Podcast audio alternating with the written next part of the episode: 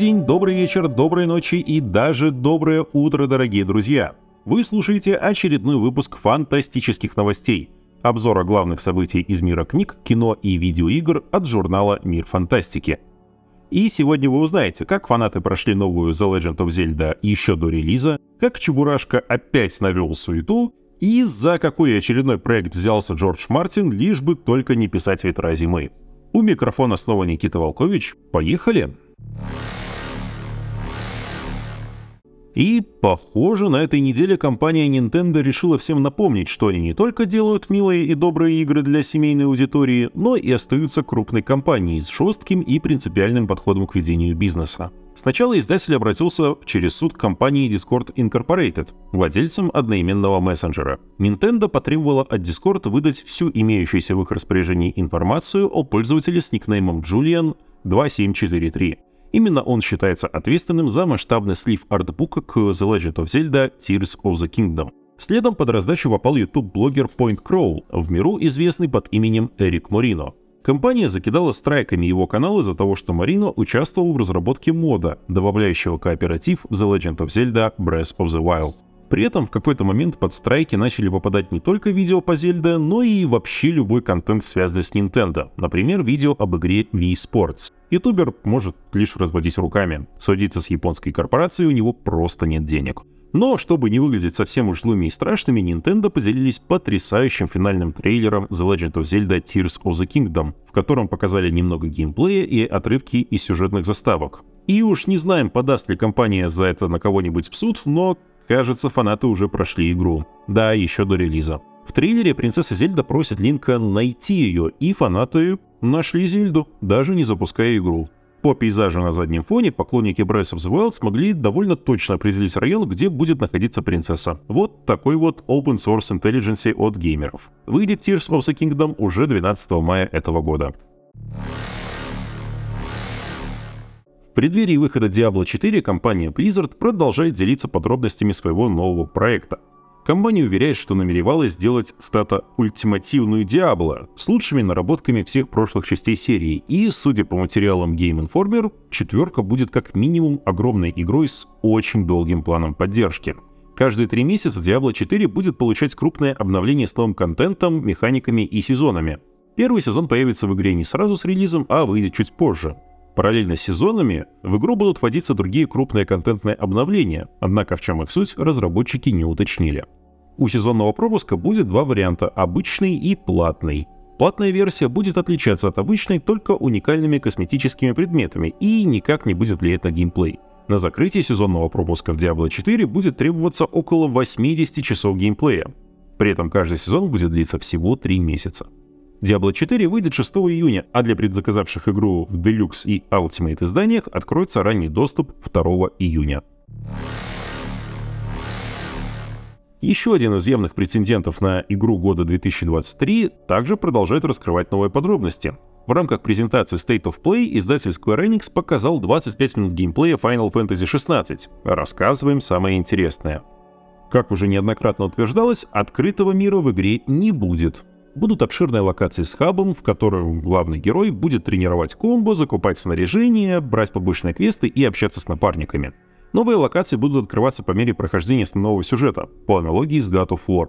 Боевая система окончательно ушла в реальное время, но разработчики позаботились о том, чтобы привыкшим к пошаговым боям старичкам было комфортно. Например, можно включить автоматическое уклонение или даже замедление времени, надев на главного героя специальные кольца. При этом каждый бой с боссом будет уникальным. Разработчики утверждают, что битвы айконов будут не просто сложными, но и предлагать геймплей в принципиально новом жанре, Будут даже схватки в формате раннера и сайт-скроллер-шутера. Прокачка также будет максимально дружелюбной к игроку. Можно даже доверить прокачку самой игре, которая будет распределять очки обучения без участия пользователя. Final Fantasy XVI выйдет 22 июня эксклюзивно на PlayStation 5. И еще игровые новости в формате одной строки. В рубрике «Желтый экран ЖПГ» на этой неделе сразу две игры. Кооперативный шутер Suicide Squad Kill the Justice League от студии Rocksteady перенесли на 2 февраля 2024 года, а хоррор Amnesia The Bunker на 23 мая этого. До релиза Star Wars Jedi Survivor остается чуть больше недели, и пока фанаты считают ни, исполнитель роли главного героя Кэлла Кэстиса Кэмерон Монахан призывает фанатов не спойлерить сюжет. По его словам, у игры потрясающий финал, и каждый игрок должен прожить его самостоятельно. Похоже, слухи о ремейке Persona 3 вовсе не слухи. В сети появился ролик с кадрами из этой игры, а также из нового проекта студии Atlas Jet Set Radio. Как отмечает портал Gematsu, утекшее в сеть видео датируется аж 2021 годом, из чего можно сделать вывод, что ремейк находится в разработке довольно давно. Впрочем, официального анонса от Sega до сих пор не было. Несмотря на холодный прием от игроков, Microsoft и Arkane продолжают продвигать вампирский кооперативный шутер Redfall. На прошлой неделе вышло сразу два трейлера с персонажами. Джейкобом, стрелком с призрачным вороном, и Реми, бойцом поддержки собственным роботом. Выход Redfall назначен на 2 мая на ПК и Xbox Series. Хорошие новости для фанатов Warhammer 40 тысяч. Бумер-шутер Boltgun, в котором нам предстоит взять под контроль одного из космодесантников и сразиться с ксеносами и еретиками, выйдет уже 3 мая. Предзаказ во славу Императора можно оформить уже сейчас за 999 рублей.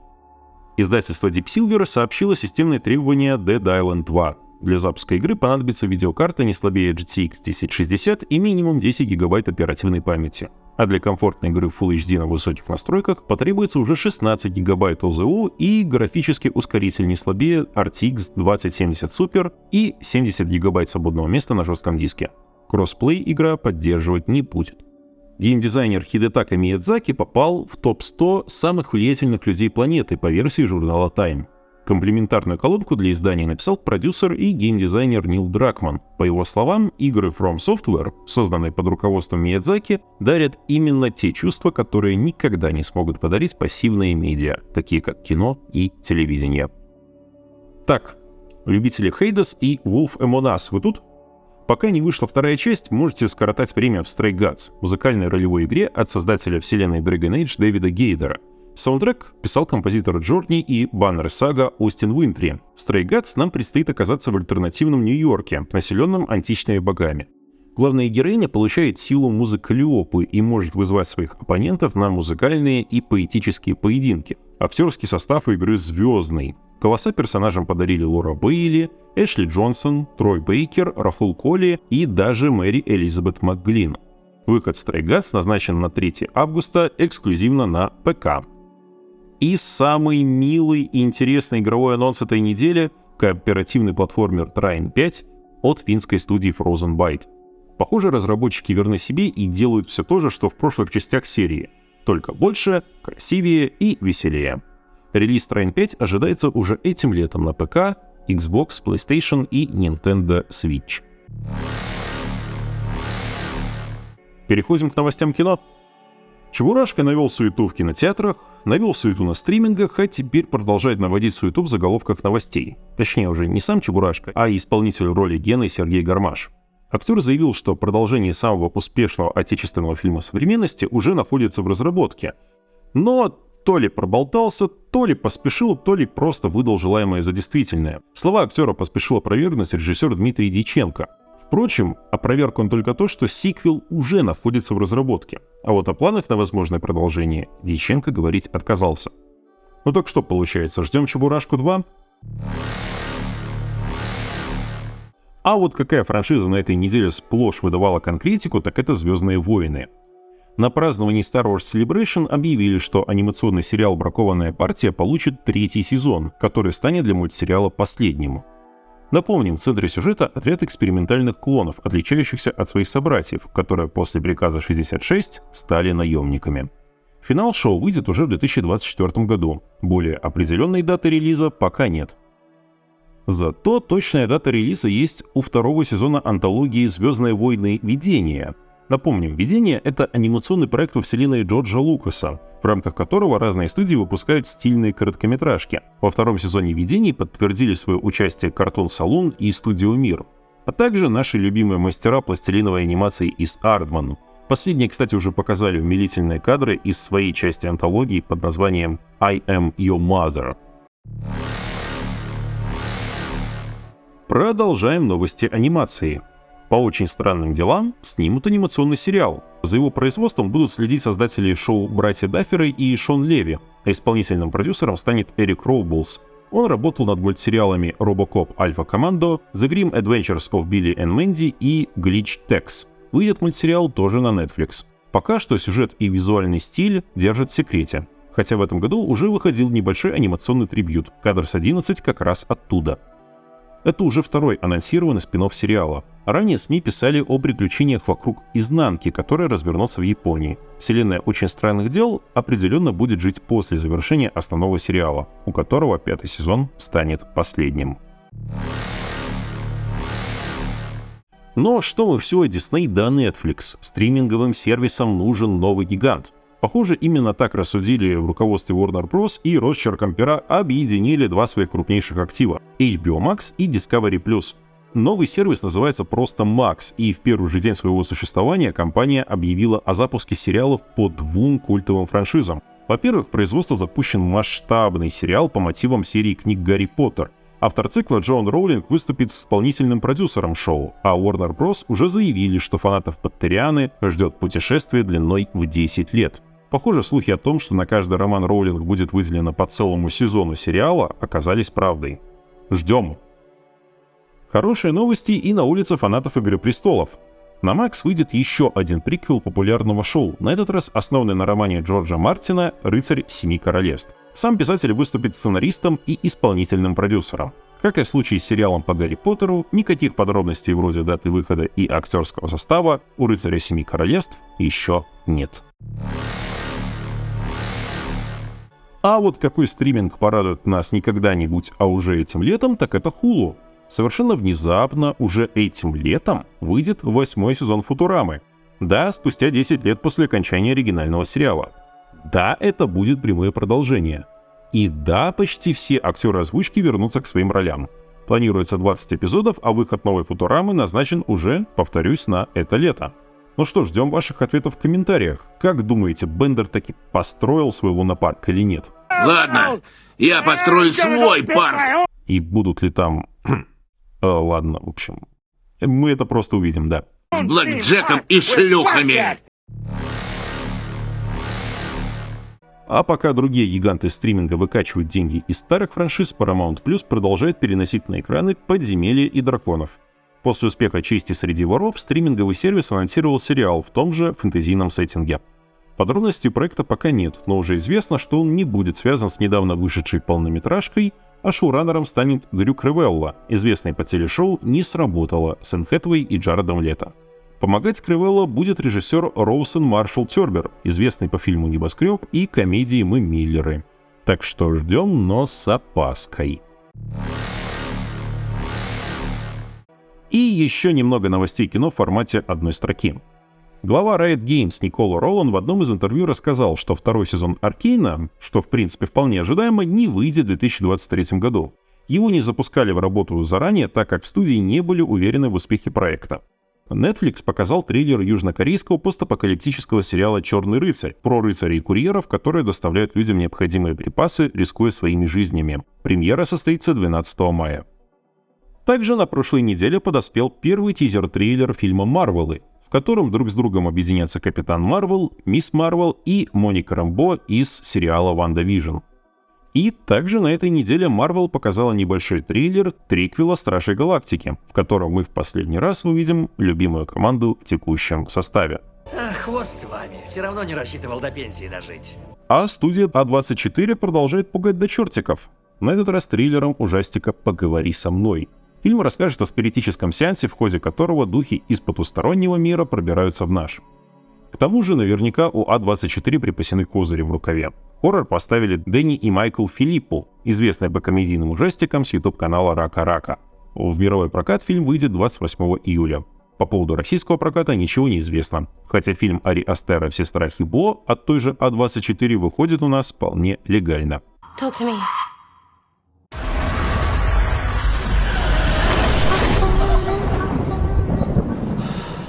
HBO Max объявил, что стартовали съемки второго сезона приквела «Игры престолов» под названием «Дом дракона». Увы, стриминговый сервис пока не сообщил, когда состоится его премьера. По данным портала «Бюллетень кинопрокатчика», мультфильм «Три богатыря и пуп земли» выйдет в российском прокате 28 декабря. Это уже будет 12-й полнометражный фильм по богатырской франшизе. Ладно, ладно, не переживай так. Нам всего-то 75 копеек нужно. Universal Pictures представила трейлер камерного хоррора «Последнее путешествие Диметра», которое снял режиссер «Демона внутри» Андре Эвердал. В основу легла глава из «Дракулы» Брэма Стокера. We call him Dracula. Стриминговый сервис Amazon поделился еще одним трейлером научно-фантастического шпионского боевика братьев Руссо «Цитадель». Полюбоваться на Ричарда Мэддена, Приянку Чопру Джонс и Стэнли Туччи сможем с 28 апреля. Заодно узнаем, каким получился один из самых дорогих проектов площадки.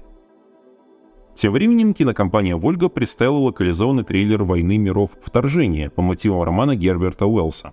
Это уже третья экранизация его книги. Фильм выйдет в российских онлайн-кинотеатрах 27 апреля. И напоследок сразу две новости об экранизациях видеоигр. Инсайдер Даниэл Рихтман рассказал, что в работе находится киноадаптация Dead Space. Ее режиссером выступит лично постановщик «Пилы» Джеймс Ван. А тем временем компания Capcom представила новый трейлер «Острова смерти», очередного анимационного фильма во вселенной «Обители зла». В Японии фильм выйдет на большие экраны уже 7 июля. Фух, с фильмами вроде на сегодня все, так что переходим к новостям книг. У наших коллег на Crowd Republic стартовал предзаказ артбука энциклопедии, посвященного японской мифологии. В книгу вошли 75 иллюстраций 75 фольклорных существ. Команду консультировала профессиональный японовед-культуролог, которая написала вступительную статью к фанзину. Отправка запланирована когда-то на июнь. Издательство «Азбука Аттикус» показало обложку фэнтезийного романа Брайана Стейвли «Присягнувшая черепу» из вселенной «Хроник нетесанного трона». Роман впервые издается на русском языке, а синопсис обещает рассказать историю жестокой убийцы, которая готова пойти на все, чтобы стать жрицей бога смерти Ананшаэля, даже если для этого придется убить любимого человека. На полках магазинов присягнувшая черепу окажется уже в июне. Издательство «Фанзон» готовит к переизданию «Проблему с миром», второй том из цикла Джо Аберкромби «Эпоха безумия». На место кровопролитным битвам романа «Немного ненависти» пришли дворцовые интриги и заговоры, но и без кровопролития не обойдется. В продажу «Проблема с миром» поступит уже в мае. А от издательства «Фантастика. Книжный клуб» уже поступил в продажу роман Питера Гамильтона «Святые спасения», финал трилогии спасения в жанре космической оперы – Человечество на пике своего технологического развития столкнулось с расой таинственных оликсов, религиозных фанатиков, утверждающих, что это именно они принесли во Вселенную разумную жизнь по воле самого Бога. Какой будет развязка этого противостояния, можно узнать в принципе уже сейчас. Издательство АСТ представило второй сборник повестей и рассказов фантаста Джона Варли в чертогах марсианских королей. Сюда вошли 13 произведений, каждый из которых уникальный взгляд на будущее человечества. Сборник выйдет в мае в рамках серии «Фантастика. Классика и современность». И немного геймерской литературы. Издательство Бомбора приобрело права на перевод и публикацию в России книг об истории серии Sonic the Hedgehog и The Castlevania от Бенджамина Бенуа и Джанни Малинара соответственно. Переводом займутся в ближайшее время, а научным редактором выступит игровой журналист Семен Костин. Ну а литературную рекомендацию этой недели ищите на нашем сайте. Елена Щетинина поделилась впечатлениями от романа Эдварда Эштона «Микки-7». На поверхности книга очень сильно напоминает фильм Данкана Джонса «Луна-2112», но на самом деле может предложить внимательному читателю много нового и интересного. Наконец, переходим к материалам от наших авторов, которые вышли за последнюю неделю. Ангелина Лисицына рассказывает обо всех экранизациях и фильмах по детям кукурузы Стивена Кинга и пытается ответить на вопрос, как вообще из такого небольшого рассказа выросла целая хоррор-вселенная. Дарья Беленкова посмотрела «Супер братьев Марио» в кино и пытается найти ответ на вопрос, кто же все-таки прав.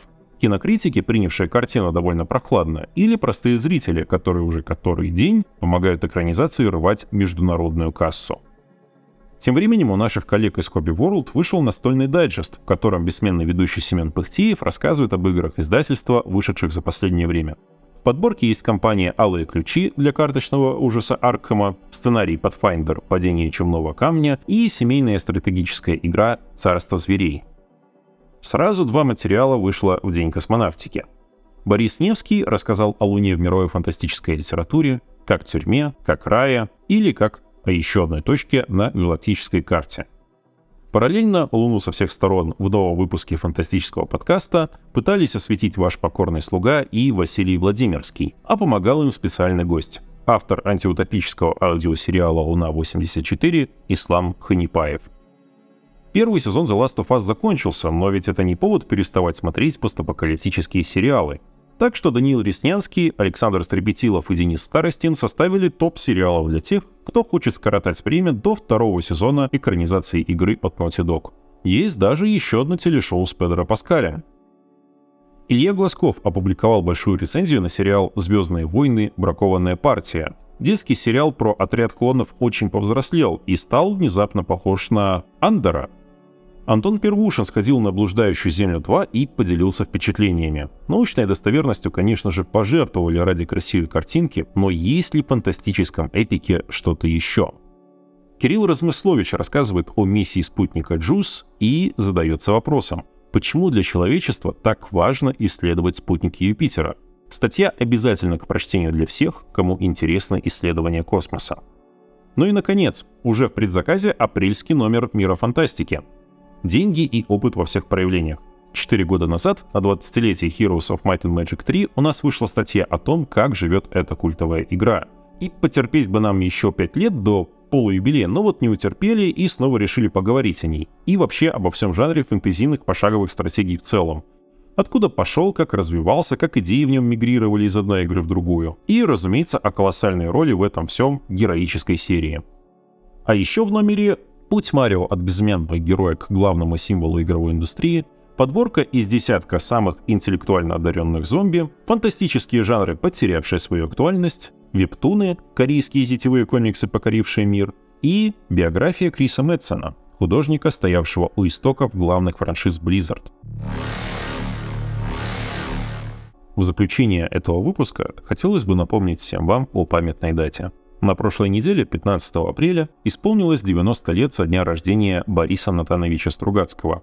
В представлении для наших слушателей и читателей он определенно не нуждается. Но в преддверии большого подкаста о творческом наследии дуэта братьев Стругацких не можем не попросить вас рассказать в комментариях о том, как вы познакомились с их творчеством, какой след они оставили в вашей жизни и какие книги или экранизации Стругацких запомнились вам больше всего. И на сегодня все. Читайте фантастику, смотрите фантастику, играйте в фантастику, любите фантастику. Подписывайтесь на соцсети Мира Фантастики, добавляйте в избранные наши подкасты и до скорой встречи. У микрофона был Никита Волкович, а за монтаж отдельное спасибо нашему бессменному волшебнику Андрею Быкову.